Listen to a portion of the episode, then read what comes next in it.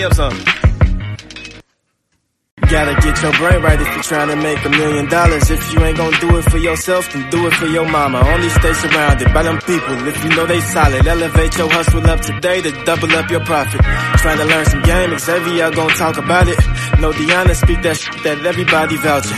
Ain't no more excuses valid. Get up off the couch and get up in your bag. To your bank account, need an accountant. I study millionaires cause I was born a visionary. You still believe in limitations, why you acting scared? You can't distract me from the paper, I've been chasing greatness. I'm stacking now and balling later. End the conversation. We strategizing, monetizing, piling up investments, and sacrificing temporary for bigger blessings.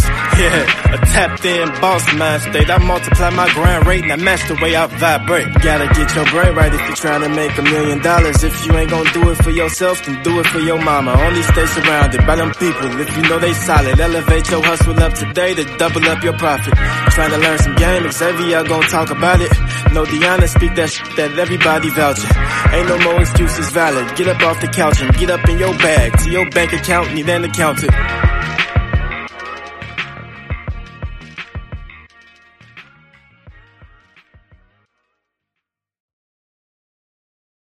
This episode is sponsored by Bees. She is the creator of the Giftitize app and the author of the Financial Starter Kit book. Bees works in the defense industry as an overseas contractor. After years of studying financial literacy and investing, she is now financially free. The Financial Starter Kit comes with a free money allocation spreadsheet and gives you all the resources that you need to take control of your finances today. You can purchase the book at financialstarterkit.com. If you want to learn more about the defense industry and how to obtain a stable, high-paying career in the States or overseas, you can purchase her Defense Industry Guide at www.defenseindustry.guide. Also, for more information, you can follow her on Twitter at capital_SB. What's up, you guys? Welcome to another episode of the Millionaire Mindsets Podcast. I am your host, Deanna Kent, sitting here with my co-host, Xavier Miller. What's up, everybody? And today we have a very special episode for y'all. So today, me and Xavier are going to talk about real estate investing. We're going to give you guys some insight as to how we got started investing in real estate, some different tips and tricks on how you can do the same, and then we're going to touch on a few other topics as well. Yep. And so we want to do this topic today because, like, while we're going through this pandemic, obviously last week we dropped the episode with Adrian, and for those who haven't checked it out, I'll definitely advise everybody to go check that out. It was just about things you could do during this pandemic. In this episode, we want to talk about the things we do in real estate and how it could be helpful to people as well during this pandemic. So you want to get right into it, D? Yes, sir. So I thought you were about to say something. But so just getting right into it, we want to talk about, for those who don't know, we have Park Hill Capital Consulting Services. That's where we help people get into real estate investing. So we want to just go over that today. And we primarily talk about investing out of state for the most part. And for people who don't know, and some people might ask, why would I invest out of state when I could just invest where I'm at? A lot of times why people invest out of state is because it could be cheaper depending on the market and things like that. It could be if you don't have as much capital, it's definitely easier to get in the game compared to, let's say you live in New York or you live in Atlanta, you live in California or any expensive places, and you like necessarily don't want to jump in the game in that market. You could look outside. You could look out of state in different markets where it's cheaper, where you could get in the game and gain that experience. Mm-hmm. And we want you guys to realize the process of getting an investment property is different from the process of just getting a residential home for you to live in. So just keep that in mind as we're going through all of these different things. But with real estate investing, it just gives you a lot of freedom, a lot more options to do things your way, to fit whatever it is, the plan you have for yourself. So keep that in mind as we go through all these different things. Yep. And a couple things we're going to go over today. We're going to go over just pretty much how to get your team to start the process. We're going to go over property management. We're going to go over funding, the purchasing process. And what else we going over? We're going to touch on tenant screening a little bit. So a few things you should be prepared for that aren't usually talked about as far as real estate investing, and just overall how to get to the end and go. Cool. And so for the first step, and I want to, what's up? I was thinking, well, maybe we could start off talking about how we got our first rental property. Do you want to start there? That's cool. You can go. You say like you don't talk about it. I mean, so before we jump into it, just kind of give you guys some background. We bought our first rental property for about $16,000. Now, we didn't have a mentor. We didn't have anybody guiding us through the process. This is really just our own research from reading and, reading books, reading stuff online. And then with the help of our realtor, we just decided one day, we just going to dive into it. There's no point in just sitting around waiting for, somebody to tell us to do it. It was like, this is the time. We just about to jump into it. So with that, we got us a realtor. Now, we did make a few mistakes along the way, which we've learned from, but it's all a learning process. But we got the first property at $16,000. It already had a tenant in there, which was amazing, and we're going to touch on that as well as far as getting a property that already has a tenant. But we'll show you guys just how we analyzed that deal and how that all came about as we go through the slots. Yep, I'm glad you brought that up. So, but just getting right to it. So, well, we advise everybody we talk to. We advise them, because people always ask the question like, okay, how much money I need? Because a lot of times people want to get into real estate and they necessarily don't have no capital, or their credit might be bad.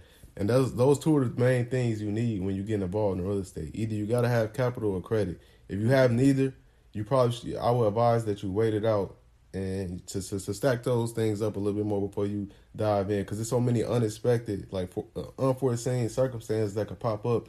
If you don't have any money to fix those things, it's just going to be nothing but a headache. So what we advise everybody, what I would do is we tell everybody to at least try to aim to save up $10,000 before you buy a property.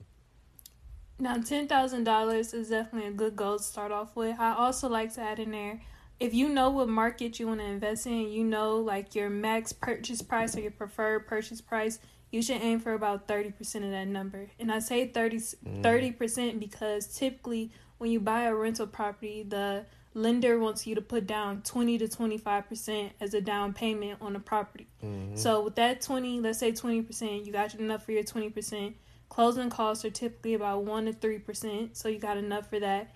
And then, at the end of the day, things pop up that you can't be always prepared for. So that's repairs or startup costs or things like that. So I feel like 30% is a good cushion for you to have as far as how much money you should have saved. So that's for the deal, though.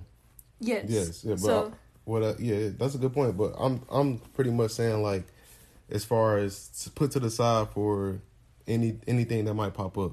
Like, mm-hmm. After you got the property, you got 10, like any maintenance issues, anything happen, you got money that you can afford to pay for that. Yeah. So have your 30%, of course, for the the actual deal, and then like Xavier said, have at least $10,000 saved for just in your reserves for unexpected things to pop up, repairs and things like that. Because mm-hmm. like I said, repairs, a lot of times it's nothing that you could forecast. It's stuff that just happens. Like it's just random. It's just like random acts that'll happen. Like I'll give an example. Like for one of our properties, I remember, after we first bought it, somebody broke the window, broke in, and stole the water heater. Now, that's something that, we couldn't forecast, and we knew we didn't know that was going to happen. It just happened.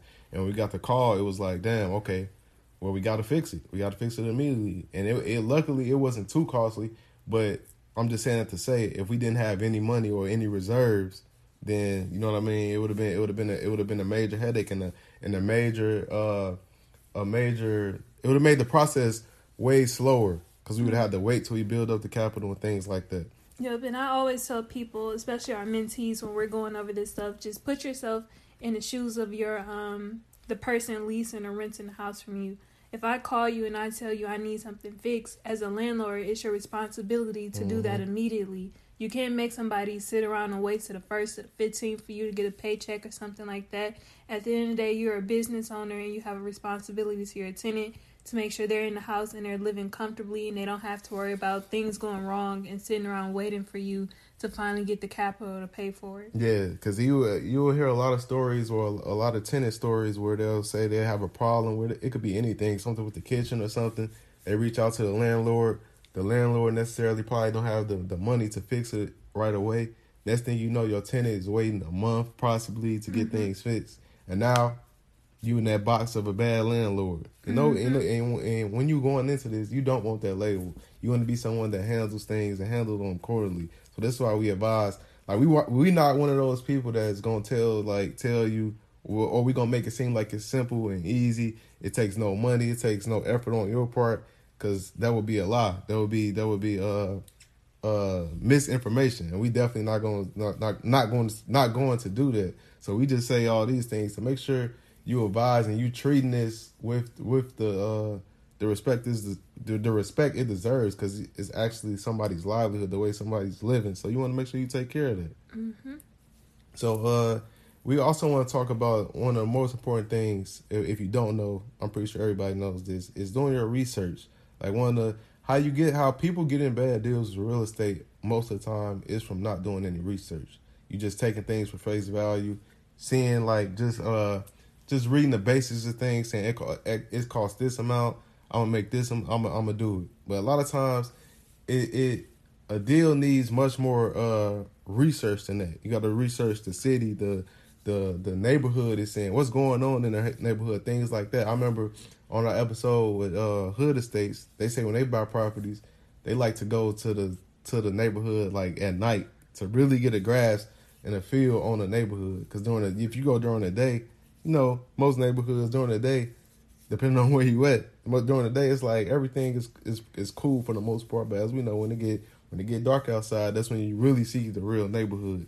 So I would advise people just if you investing in anywhere, you're going to get a feel for the neighborhood. Even if you can't go, you want to get somebody that you know in the neighborhood that can get a feel for the neighborhood, and they can reach back to you and let you know what's going on. Mm-hmm. And to add on to that, it's important you do your research, because at the end of the day, investing in real estate is a risk. And it's a lot of money on the line. So you don't want to take those chances by not being properly prepared and doing the correct research before you jump into this and put thousands of dollars on the line. So just do your research, make sure you have a plan, and go in there with a strategy rather than just jumping into it and just, letting things happen. Yep. And let's talk about your team. Now, this is probably the most important part when you invest in a state that you don't live in, because if you don't have a good team, it's just going to make your experience probably a living hell, because you're going to have people that's trying to get over on you because they know you're not there. You might have your tenant that's not paying rent because they know you're not there. And it's just so many things that can go bad and go bad fast if you don't have the right team. So we're going to dive into the process on how you find the right team and just how to go about it. You want to start on that? Yeah, so when it comes to building your team, that's definitely one of the first pieces of the process that you need to do. But some of the key players you need to have on your team is going to be your real estate agent, your inspector, your contractor, your lender, and your appraiser. Mm-hmm. Now, to add on to that, your property managers, if you're going to use them. Mm-hmm. But the first thing, especially with realtors, make sure you do your research as far as finding a good realtor. You don't want to get with a realtor who's too inexperienced or has never worked with investors before. If you can, I definitely recommend finding a realtor who has worked with investors, because like I said earlier, the process of purchasing an investment property is different from the process of purchasing a residential property, and you want a real estate agent who understands that and knows exactly what to give you to send your way, so that they're just not sending you any type of property. So make sure you do that research. You can start with a Google search, or if you see people on social media, read their reviews, see what past clients are saying about them. And just when you talk to them, just ask questions, be thorough, see where their mindset is at, and see if it's somebody you're really going to be comfortable working with. Mm-hmm. And sometimes, let me speak on this real quick. Sometimes if you're investing out of state, you might not necessarily need to work with a realtor. But I'll say this, though. If you're new to investing in real estate, I would definitely advise you work with a realtor, because there's so many things that you could be unaware of that you don't know, where if you not experienced, it will make the most sense to just work with somebody that is experienced, so they can make the process smoother. Don't try to be an expert at something when you don't have any experience, is basically what I'm saying. But for those that might have a little experience, there are ways that you can buy out of state without working with a realtor. And they got apps like, for those who don't know, like Land Guard.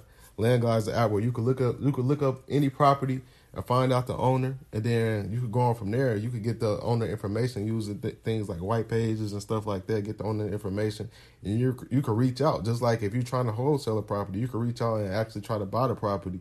But like I said, I don't advise that if you don't have any experience. If you're starting from ground zero, I would definitely advise working with a realtor. Then after that, after you identify some properties that you're interested in, the realtor's gonna help you in getting that process started. Yep, just take advantage of all the resources a realtor has to offer you. Of course, like anything is gonna cost you money, but as the buyer in the transaction, you don't pay the realtor, the seller does. So you don't have to worry about it coming out of your pockets in that sense. But take advantage of the resources they can provide you as far as being a first-time home buyer if you are, any information they can give you on investment properties, opportunity zones within the area, and if they connect you with other people that you need to be connected with as far as the lenders and appraisers and inspectors. And on the topic of inspectors, you definitely need to get the property inspected. But No, I'm glad. I'm glad you go into that. But let them know why inspector is important, and like. Well, you pretty much was already. My bad. But yeah. I was gonna give y'all a story that we had with an inspector. So we had a Detroit inspector who was very good, very thorough at what he did. Before we bought the property, he went in, he did a very detailed walkthrough. He checked out the roof, all types of stuff within the house. He gave us a detailed report on that. And with us being out of state and not being able to see the property, it really helped us a lot to assess the condition of the property as a whole.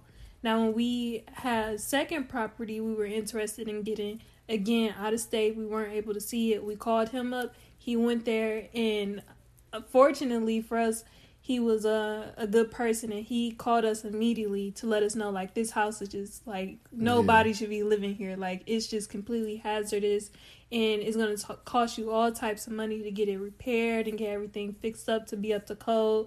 And just having somebody on your team, especially when you're out of state, who can be like, nope, this isn't a good one. Because at the end of the day, you can see all the pictures and videos, but you got to see beyond that too. You know, there's more to the house than just the appearance. And you got to know, make sure everything's working right within the inside. So definitely get a thorough inspector on your team. That's the money that's worth the investment. It usually costs a couple $100s to get the inspector to go out there, but it's worth every penny. It's definitely worth it. And I'll say this really quick. Especially for those that don't have much experience, do not make a purchase without getting their property inspected. Like a lot of times you'll see people or hear stories on people buying property without getting inspected because someone told them some information and they just believed it on face value, or they just thought they knew what they was doing. They was like, okay, it's cool. Yeah, I'm not even going to bother getting this inspected because I know what I'm doing.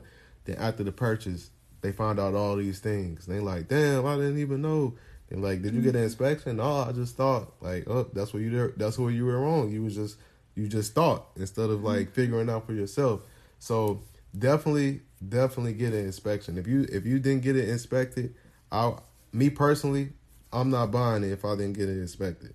Yep, and typically if you're getting a loan, the lender is going to require you to have an inspector come there. But if you're going to do the process without a realtor and you're probably going to pay cash for it and do it, on your own, then don't let the seller scare you out of having an inspector come in there or talk you out of it. Definitely do your due diligence because, like I said before, this is a risky game and you got to be covered on all ends. You got to know exactly what you're getting yourself into. Right, because you actually, then this may be surprising to some people, but you actually got some people out here that could be sellers of their property, and they'll encourage you not to get an inspection because they know all the BS that's going on with the property, but they don't want you to know because they know if you find out, you might back out from buying it. So you got some people that'll be like, no, this is going. I got it inspected 3 months ago. This is what they told me. This and that. And if you inexperienced, you might just believe them because in your mind you could just be thinking like, oh, well, he got no reason to lie. What are you gonna lie to me about that for? Not knowing that he just trying to get this out of. He trying to get this out of his hands and get his money. So. And I was gonna say that's exactly what happened to us. Like. On our trying to get our second property, and the seller, that's exactly what she was trying to do. That's what she was trying to do. And luckily, I had the inspector who really was completely honest with me, even though he never met me. It was just like, no, like you don't need to do this. Just by going in the basement and not even doing the whole inspection, just from looking, he could tell it was already like $15,000 worth of repairs. that the seller hadn't even disclosed.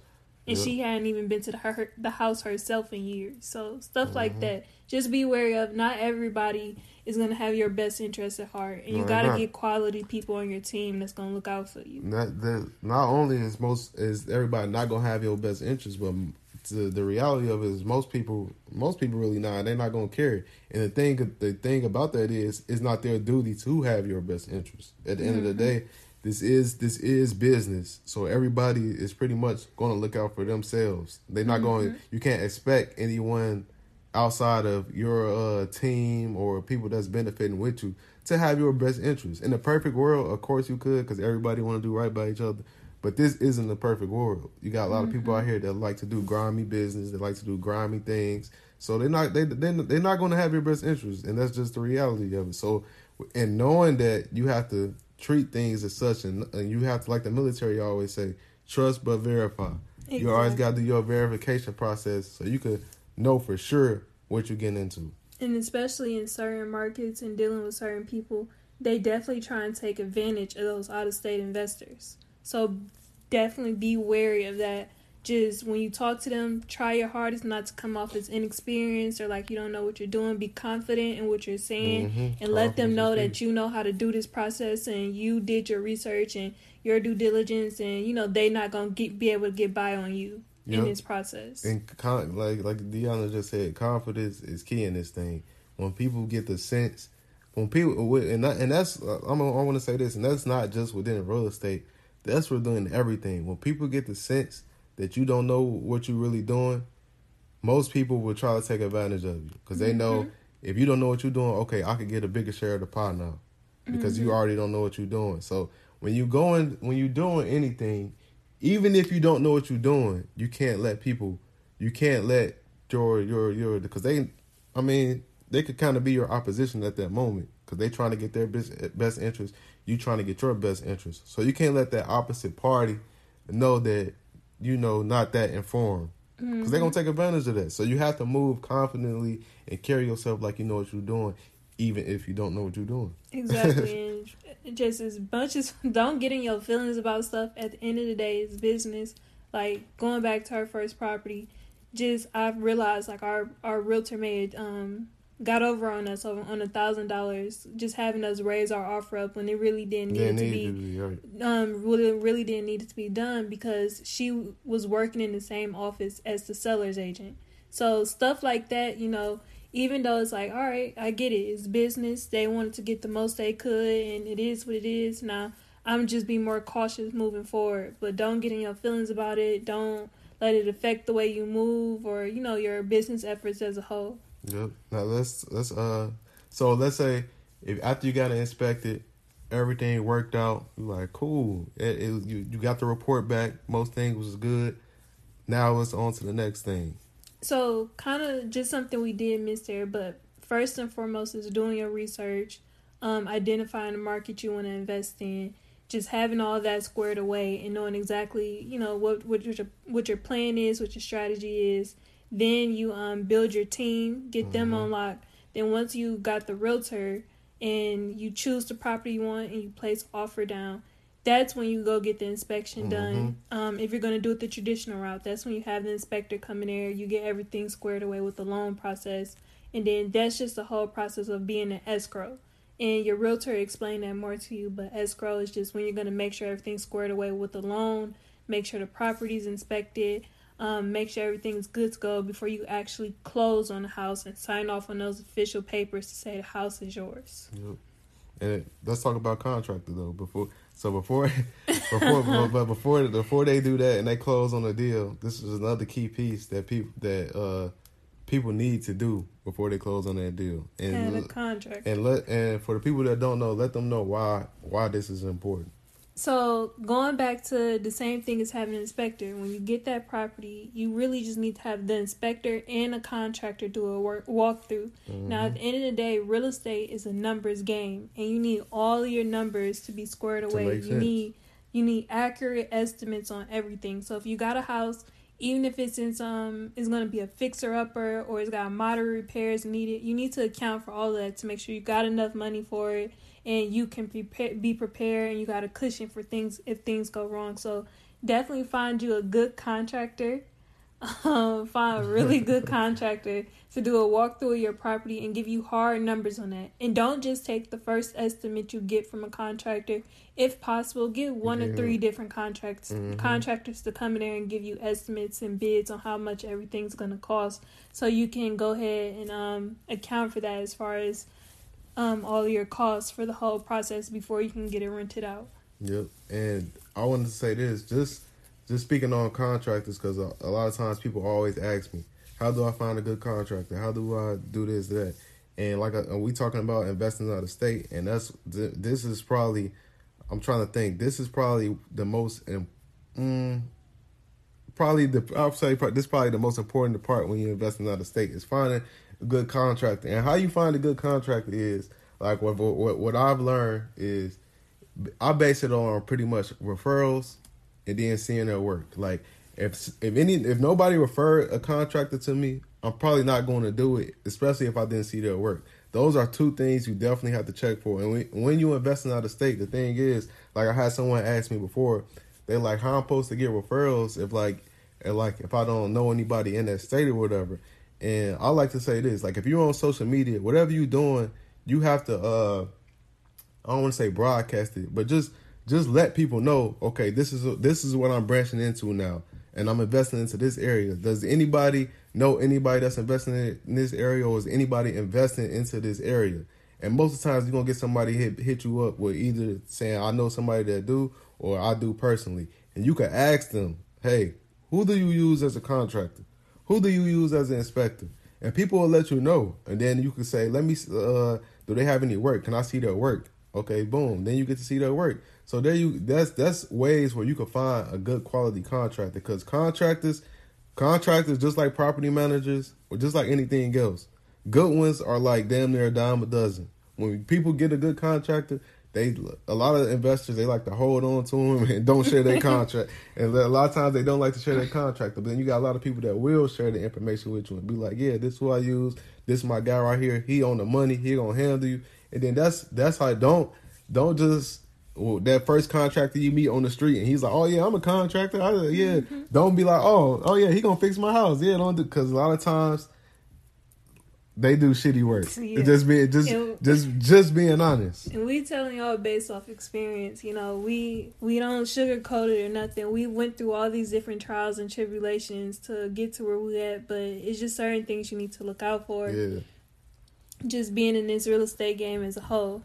Yeah, contractors, man. I could talk about this all day. They gon' either be the glue that keep your stuff together, or they gon' literally the glue that have your shit falling apart. And just another thing I want y'all to think about too is, like, y'all know we invest in Detroit heavy. That's one of our preferred markets, Detroit and Cleveland. And when you estimate, like when you doing your money and all that, you're like, all right, I could get me a property for under $20,000 and stuff like that, and that's all you budget for. But this is why we go back to having that inspection, getting that contractor in there. Because just because you got a property for, let's say, $15,000, it may need about $10,000 to $15,000 in repairs. But you would probably never know that if you didn't have your inspector and contractor come through and give you hard estimates before you bought the property. Whereas in that case, you could have probably just looked for a property that was already in good condition and went after that. So just make sure you know, all this to say is do your due diligence. Do your due diligence, and make sure you checking for people work, checking for people portfolios, seeing what work have they done, what results have they gotten, and that'll be a good basis for you to make a decision on what you want to do. Mm-hmm. And now let's talk about lenders. So with lenders, usually, like with a lender, you could get a referral from your real estate agent. They should have a lender that they work to that's a trusted lender. But it's different. It's multiple ways to find funding for your real estate deals. And that's as far as you could contact your local bank first, see if you can get a mortgage loan with them. Talk to the lender your realtor referred you to. Go to local credit unions, private lenders, where that could be people you know in your circle who has some money to fund these deals. Hard money lenders, seller financing is an option, and investing with your partners. So those are just some of the different ways you could pull together the capital to buy your investment property. Definitely, definitely. And for those who who don't want to deal with lenders, like I said, going directly to the owner and doing seller financing is also not a bad. It's not a bad deal. I know, especially in these times right now, where you probably don't want to necessarily take out a loan because you know what could happen with the market, what's happening with the country. That's definitely a good route. That's not a bad route to go at all. Mm-hmm. And that's just all in all. When you're doing seller financing, just make sure you get your contract prepared. Like, go over everything that's going to be in it, the terms and all that, and make sure it's A1 before you go ahead and sign on the dotted line. And just when you do find a lender, just be aware of the different types of loans that are out there. That's the FHA loans, conventional loans, the VA loan. And if you're like me and Xavier, prior military, and you have access to the VA loan, go ahead and use that to your advantage. That's, you know, getting a property with zero money down and low interest rates and all of that. So, you know, use those things to your advantage if you have those benefits. Mm-hmm. Now, after you get pre-approved and find a house, you make your offer, you know what I'm saying? Then you go through closing and all that. Now, after you finally get the property, and like I said, we're talking about investing out of state, this is one thing that I would definitely advise everybody to do because it makes the process way simpler and easier is that's finding good property managers. This should be done before you close. But yeah, right. This should be done before you close, but this is probably like this either between finding good property managers and contractors is like the most important things to me, like for investing out of state. Because property managers is going same thing like contractors. They can either make or break you. Like finding a good one, it can either make or break you. Like I'll give you guys, for those who don't know, I talked about it on Twitter before. It's like with our first property, the property manager we had, it was a guy. He was just trying to steal $1,500 from us because he knew we was out of state. So he and in their mind, they're like, I mean, shit, what they gonna do? They all the way in California. And also, I was the primary contact he was talking to. Right. So just, real estate is a male-dominated industry. So for him to feel like, you know, I'm talking to a girl, she out of state, he doesn't know I have a male partner with me investing, just, you know, feeling like I can get over, I can take advantage of her. Exactly. So it was a process. It took like a week, probably like 2 weeks to get our money back. But they were just terrible. So we just want to touch on, like, having that good property manager is just like, man, it's key. And the way you find one is like how I talked about finding contractors. It could be the same way. Like, just make sure you verbalize on what you're doing. And then you will talk to other people. And do you know of any property managers? Do you use any property managers? And they'll let you know, like, okay, what's, like, how's the process been? Is it good? Is it bad?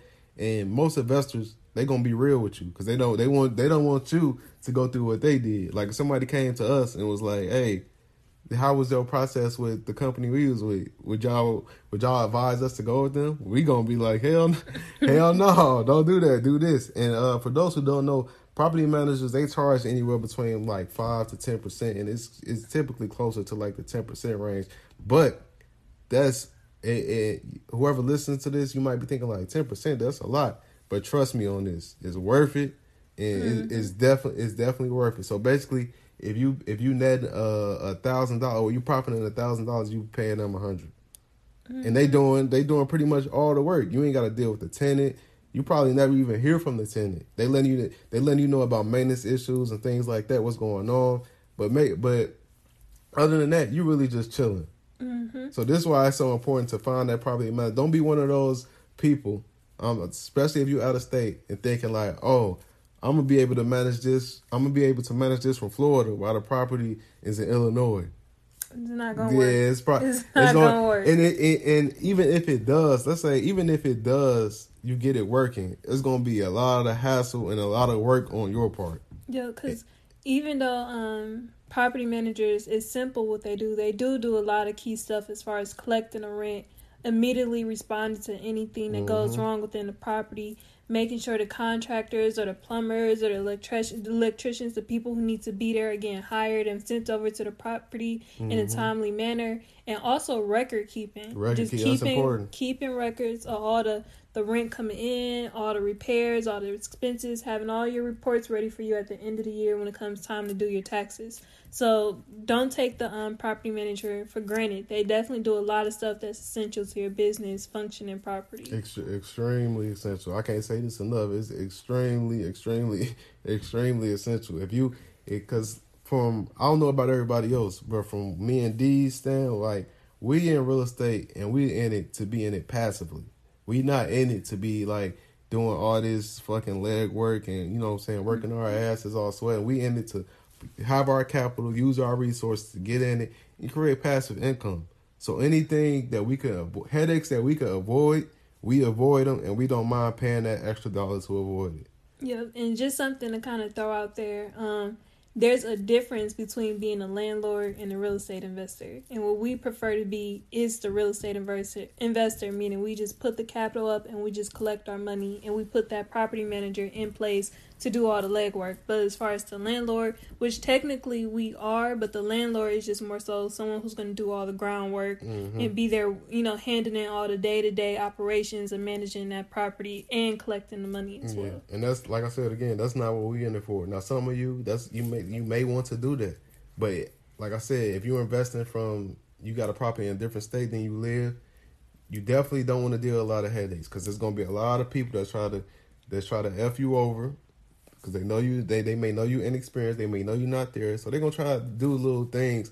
So you got to make sure you have your team in order, have these things in the right place where you can prevent all these headaches. But let's talk about you buying a property. Like this is another thing that a property manager would do. Let's say you buy a property and you don't have a tenant. If you got your property manager in place already, they can help you find the tenant, and do tenant screenings and all that stuff for you. And if you don't know, tenant screening is crucial to the process as well, because you don't want to get a tenant in there that's, because look, a lot of times people just buy property and they like, I'm going to buy a property, get a tenant, don't matter who I get in there, I'm just trying to make some money.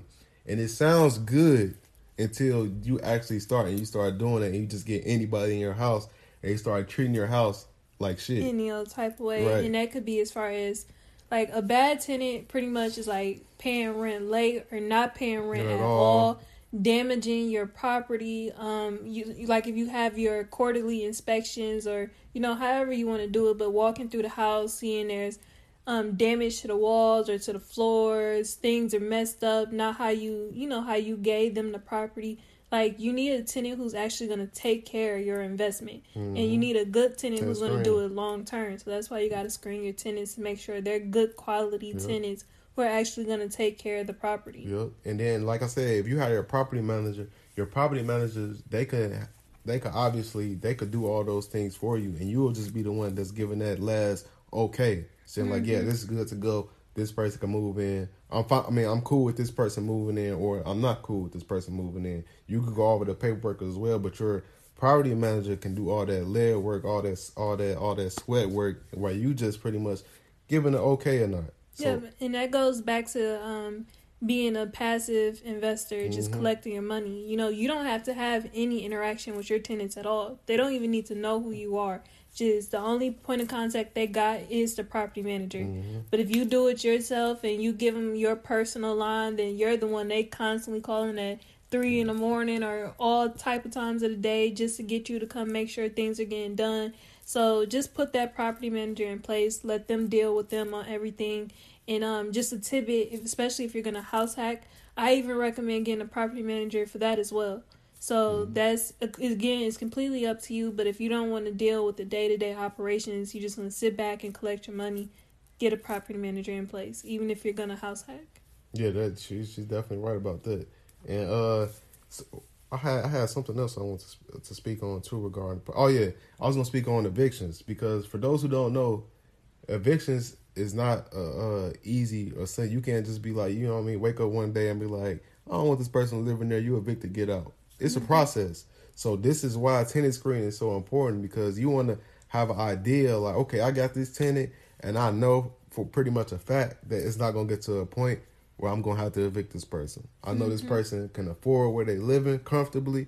I know this person going to treat the property well. So it's not going to, you know what I'm saying? Because you could be so thirsty sometimes to get a tenant where you don't care who it is, to only 3 months later, you like, nah, this person got to go. And now you got to go through this whole lengthy process to get this person out the house, and now you're losing money.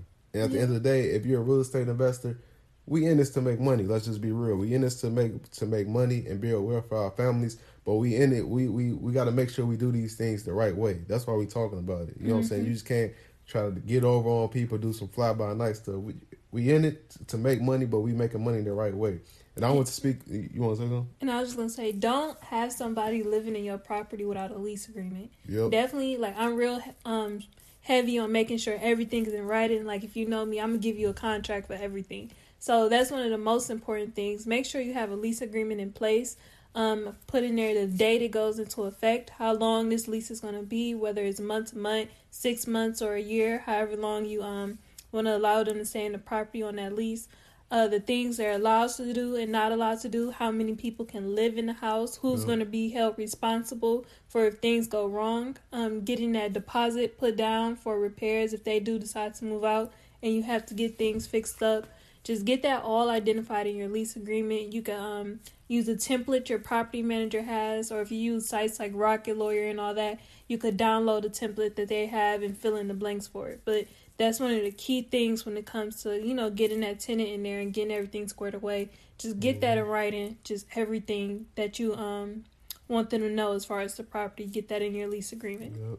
And I want to speak on something really quick. Like I said earlier, at the end of this is about real estate, being a real estate investor. And we do this, like I said, to build wealth for our family and things of that sort. But there's a misconception, I feel like right now, especially like if you're a real estate investor, that makes you like a slumlord or a shitty landlord, where that's not the truth at all. Like I said, even though we in this to make money, we in it, we doing it the right. We gonna do this the right way. Like, we not the type to just, you know what I'm saying, get a tenant, not do shit to the property, and just take the money, because that's a bad business. And I don't support that. I don't condone any of that. So that's why we always talk about make sure you got reserves saved up so you could do this and be in it to win and really be in it for the right reasons. You know what I'm saying? Like I said, we in it to make money, but you want to make money the right way. You don't want to be getting over on people, not taking care of your property. So you making sure you spend the money on the upkeep of your property, keeping it well where somebody wants to live there.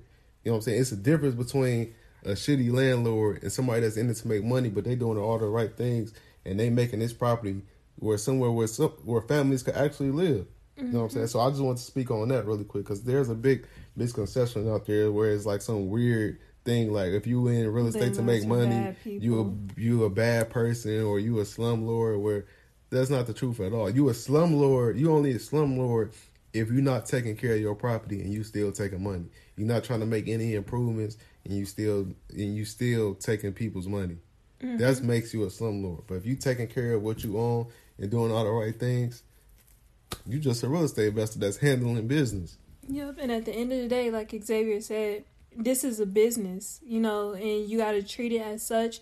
Even though it may not be your typical business that people are used to seeing, it's still a business at the end of the day. And just you got to look at it from our perspective. We put the money up to actually buy the property. It's our name on the line for the loans. We put all the money in for the repairs. We got a comfortable, livable place for our tenants to live in.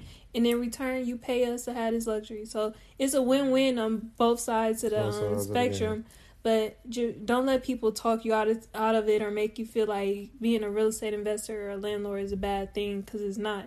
Yep, that's true. And like I said earlier, I want to get back on this. Is just being prepared for the unexpected. That's why we always talk about having reserves to the side. Like, those could be repairs, insurance, because you obviously going to need insurance for your property, being prepared for taxes, utility, landscaping to fix your, get your property pretty and those sort of things. This is why you have money to the side, because the more you take care of your property, the higher the value will go. And the higher the value go, the more you make money. So this is why we talk about making sure you take care of your property, taking time out to make sure everything is on the up and up. And it's not even gonna take you a lot of time if you have the right. This is why this topic is so important, because the time you take to make sure everything is good saves you time on the back end.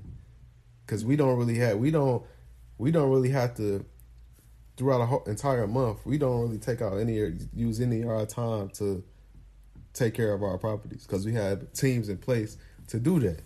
So this is why this is extremely important to talk about. And you have anything else you want to talk on this topic?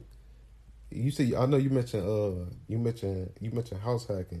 Talk about like why that's, because we ain't really talk about that. Talk about why that's a good idea for people to get into, whether they if they don't know about it.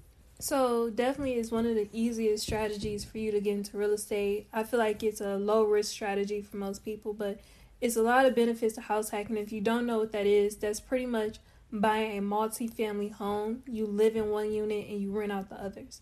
Now, the best thing about this is, one, when it comes time to get funding for this, this home can be qualified as a residential home instead of an investment property. So you can get the 3% down instead of actually having to pay 20% down for an investment property. You could do 3%. So it's less money for you to get into it. So it's less startup costs. And then once you actually get into it, if you have enough money, enough tenants in there paying money that covers the mortgage, you could be living rent free.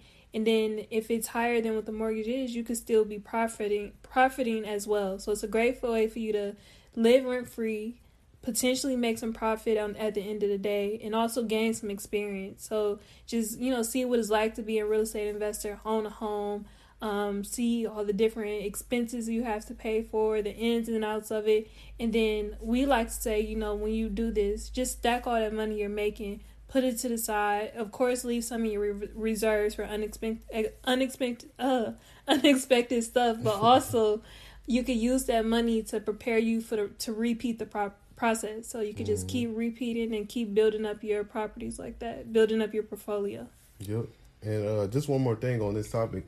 Like, after you get your property and you start getting your rental income, like, I strongly advise for that first 12 months, that first year, don't spend any of your rental income. Just put all that in an account, or there's a business account, personal account, whatever. Just let all that money stack up for that first year, just to let it pay for anything else. So you don't necessarily have to come out of your other pocket and pay for those things. So, like I said, we advise everybody to just if you can, save that first year rental income. Just save that. Mm-hmm. So you about to say something? And one last thing I want to remind you about is that when you get a property, and at the end of the day, one of the most important things is how much is going to cash flow. So when you're analyzing your deal, don't forget that even though you're going to get, let's say, $1,000 of rent, you still have other expenses you need to pay for, right? Whether that's property management, taxes, insurance. Different like maintenance things that need to be done each month, and it's mortgage. So don't forget to take into account all those things and subtract them from what you're actually making to see what you're actually going to be profiting at the end of the day, to make sure it's a reasonable deal. Yep. And that's pretty much it, what we want to go over with this topic. Like, we obviously we can't go over everything within this, because this is only going to be less than an hour episode. We're not going to go over everything.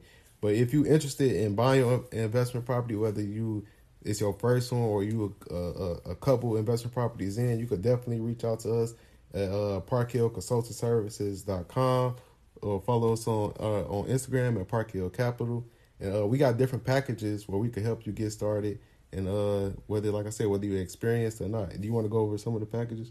Yep. So we have pretty much four main packages. So let's say if you're not ready to purchase a property just yet, you may be 6 months to a year out, but you really just need to get your finances in order, then you could book our consultation called the Financially Fit, where we go over all things financially. We look at your current spending habits. We help you make a budget and help you just make a plan so you could get in position to buy an investment property. That's usually like where we recommend people start off at. But if you're ready to just jump head into the real estate game, we do have our 30-minute call, which you can book just to talk about a few different things and ask us any questions you may have, which is the spectator. Or you can get the professional, which is our in-depth overview of everything real estate. And it comes with 2 great follow-up calls to discuss anything else you may need help on throughout the process. Or you could get our full-blown mentorship program, which is the expert package, which you get everything I just discussed. And we pretty much walk you through the entire process from A to Z, helping you get your first investment property, and that's 24-hour access to us, our resources, and just long-term mentorship.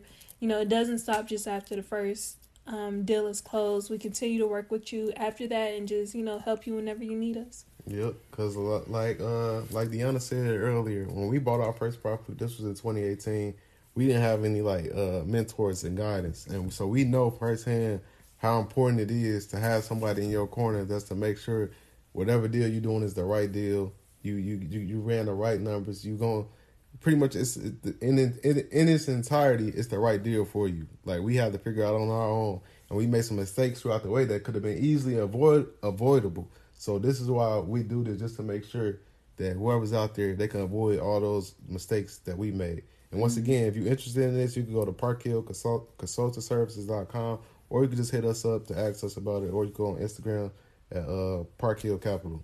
And so another thing that we want to discuss, because somebody asked me this question, and as we know, as the times we're in right now, most of us has been at home for like a couple of weeks. We all been at the crib, just chilling, whatever. And if you're in a relationship, you probably been at the crib with your significant other, and y'all probably been trying to do stuff, whether it's business related and stuff like that. So somebody asked me, and I typically, those who know me, they know I typically don't really talk about my relationship like that on a broad scale. But since somebody asked me this question, I'm like, okay, cool, I'm gonna talk about it on the podcast. And they said, How do you work, do business with your significant other? And like I said, I feel like this is an extremely important topic, because right now we all at the crib, and you with your significant other all day. So it's like, you ain't got no choice but to work. So I wonder, from my experiences, me and D, we've been together for a while, obviously. So I just wanted to go over a few things that I feel like helps when you're doing business. And I want to say, number one, in my opinion, is identifying roles. You have to identify who's who and what's what, who's doing. I can't even pronounce what I'm saying right now, but who's gonna do each thing. Just identifying roles, what you're responsible for. That's one of the most important things, I believe, because if you don't identify those roles, it's easy for things to get twisted and get all over the place. Because I expected you to do that. Your girl could be like, I expected you to do that. So it could be a lot of confusion. So when you identify roles, it kind of just, it diminishes confusion that's going on. So I feel like that's the most important thing when you're working with somebody in a relationship. I see you over there, you look like you're thinking about something. No, I was just going to say, especially during the quarantine stuff, yeah, I would say it's important that you understand your partner. And what I mean by that is understanding their likes and dislikes, how they function best and things like that, and just actually respecting that and giving them the time they need to do what they need to do. And I like to say, for example, I work best when I'm alone and quiet, and Xavier's opposite. You can kind of work with a lot of stuff going on around you and still, focus. But for me, I like to be alone. So I really like the fact that you always respect my time. So if I need a couple hours to myself, or I need to be in the other room and just work and do what I need to do, we got that mutual understanding of what that is. So just all in all, it's just respecting each other's wishes. Don't be annoying. Don't be annoying. Don't do stuff on purpose. Have a common, and most importantly, like I said, number one is identifying roles. I'll take that back. Number one is identifying goals. Having a common goal. Understanding, because when you got the common goal, when distractions come, it's easy to just dead those distractions, because y'all know what y'all doing, y'all know what y'all in it for, you know what I mean? So if you don't have those goals, it's so easy for shit to come in, whether it's big or small, and just throw both of you off track, because you guys don't know what your goals are to begin with anyway. So when you identify those common goals, you understand what you're doing, whether it's to build wealth, or what it is to do some charitable work, whatever it is. Just make sure the goal is the main thing, because BS is going to happen. So, but whenever BS happens, when y'all both know, okay, we know what we in this for, is we going to let this BS get us off track. No, we not. All right, cool, we good. So make sure that's what you have to do first, and then you got to identify those roles. And just piggybacking on what Deanna said, just understanding each other, it'll be times when me and like me and D, we live in the same home, but we could go hours without like seeing each other or talking because she's doing her thing, I'm doing my thing. I give her space, she give me my space. Like y'all don't have to be in each other's faces all the damn time. You know what I'm saying? Everybody, we all individuals at the end of the day. Each person needs their own space. So make sure you're giving that person space to do their thing. You're not all up on them, micromanaging and stuff like that. You know what I'm saying? Just giving a person room to work. You know what I'm saying? Especially when you starting off. Mm-hmm. And I was just gonna say, just in reality, in the broad scheme of things, it's not healthy to just be like super, just super involved in your relationship and just obsessed with the other person's doing. At the end of the day, in a relationship, you still got to be an individual as well. You still got to have your own goals and aspirations, and you still got to work on yourself and make sure that you're in the right mind state, mentally, physically, and all of that. So just give yourself that time to really work on yourself and do what you need to do. And it's always going to make it easier for you to come back to your partner and for both of y'all to bring that together. Mm-hmm. And you also have to understand that your private personal relationship is different from your business. And what I mean by that is, like I'm not saying this is how it works for everybody, but how I work in my household, me being as the leader of my household, that's within our relationship. But when it comes to business, it's going to be a lot of times where Deanna's the leader on things. And it's not me as a man, I can't be like in my feelings or in some kind of weird pride ego shit. Like, no, I'm a dude, I'm supposed to be blah, blah, blah. That kind of weird shit. Mm-hmm. Like, if she's more equipped than me or more knowledgeable or more experienced than me on stuff, I'm easily going to take a seat back. I'm not going to be like, because this is business. This has nothing to do with our personal relationship. When it comes to business, there's no room for a lot of emotions, a lot of feelings. It's all logic. What makes the most sense? What's going to generate money? So you got to be able to understand that. And I know a lot of people struggle with that, but you got to be able to understand, like, okay, now we're dealing with our business. Later on, we'll be back, you know what I'm saying, in our relationship. But right now, this is business. And you more equipped to do this, so you are the leader right now. I'm following your lead on this right now. And a lot of people, like I said, get that confused. You got to get that understanding on that too. If you working with your significant, if you're in business with your significant other, you got to have that understanding too. Mm-hmm. Yeah. And we're not saying it's going to be 100% easy all the time. It's going to be some difficult times trying to do this, but you just got to work at it every single day. And eventually it's going to come, it's going to be like second nature. It's going to be easier for you to fall into those roles and come out of them when you need to. But just always keeping the end goal in mind. Like, even if it's just, you don't feel like doing something or you frustrated with the other person, just put all that to the side and remember exactly what y'all doing this for. What y'all doing it for. And it's as simple as that. It might be difficult to some people, but it's not that hard. Like I said, it's only hard when you guys don't have the same goals. When you're not on the same page, like where y'all want to go long term. That's the only time it's hard. But in my opinion, you really shouldn't be with somebody if y'all don't have the same long term goals. So if you with somebody that y'all got the same long term goals, if you guys go in business, that should be easy because y'all got the same goals. So And if y'all increasing y'all skill set, everything else should fall in place. As long as y'all got the right mentality and y'all make sure y'all keep the main thing.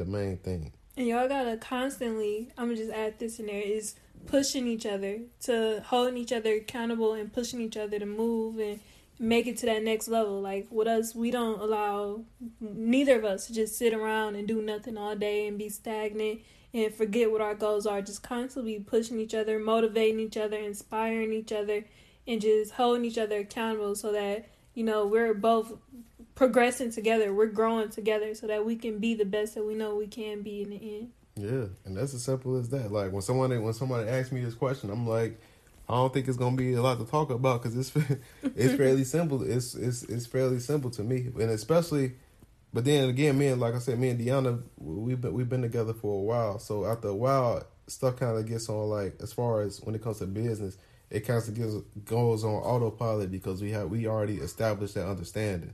So, but from a ground level, when you starting, It might take a while to establish that understanding and get all the way on the same page. But once again, like I said, it's not that hard. As long as you have somebody that you know they on the same page you on, they got your back like you got their back. Everything is going. It's always gonna be hiccups. Like, problems are inevitable. That's the one thing. It's never gonna be perfect. It's never gonna be something that's gonna be perfect. Problems are inevitable, but it's all about how you deal with them, though. And when you're on the same page, it's easy to deal with problems. It's exactly. Easy. It's very easy. Just at the end of the day, don't overcomplicate things. Right, don't overcomplicate. Your relationship ain't got to be complicated. Business ain't got to be complicated. Life ain't got to be complicated. Exactly. Just keep things as simple as possible and just move on and be happy. And that's really all it takes, is just don't overcomplicate it. Just keep it simple and keep it moving. Keep it moving. Just have respect for one another. That's another thing. Respect. That's one of the cores of it. Just having respect for one another. When you got respect for one another, things always work out smoothly. From my experiences, because there's a respect level there. When the respect is gone, that's when problems tend to happen more frequently because there's no respect. And that's pretty much all I got to say on that. Mm-hmm. And then and wrapping up, for those who don't know, well, once again, like we said, if you're interested in real estate and starting to get you a property, like I said, you can hit us up at parkhillconsultantservice.com. And for those who don't know, you can follow me on Instagram and Twitter at Xavier C. Miller. And D, what's your info? You can follow me on Twitter at Deanna S. Kent and Instagram at Deanna Kent. And that's all we have for you guys. Appreciate y'all for listening to another episode of the Millionaire Mindsets Podcast. See you guys next episode. Hope all you guys have a good week. Stay safe. Stay safe. Peace. Hey, turn me up some. Gotta get your brain right if you're trying to make $1 million. If you ain't gonna do it for yourself, then do it for your mama. Only stay surrounded by them people if you know they solid. Elevate your hustle up today to double up your profit. Trying to learn some game, Xavier gonna talk about it. No Deanna, speak that shit that everybody vouching. Ain't no more excuses valid. Get up off the couch and get up in your bag. To your bank account, need an accountant. I study millionaires cause I was born a visionary. You still believe in limitations, why you acting scared? You can't distract me from the paper, I've been chasing greatness. I'm stacking now and balling later. End the conversation. We strategizing, monetizing, piling up investments, and sacrificing temporary for bigger blessings. Yeah, a tapped in boss mind state. I multiply my grind rate and I match the way I vibrate. Gotta get your brain right if you're trying to make $1 million. If you ain't gonna do it for yourself, then do it for your mama. Only stay surrounded by them people if you know they solid. Elevate your hustle up today to double up your profit. Trying to learn some game, Xavier gonna talk about it. No Deanna, speak that shit that everybody vouching. Ain't no more excuses valid. Get up off the couch and get up in your bag. To your bank account, need an accountant.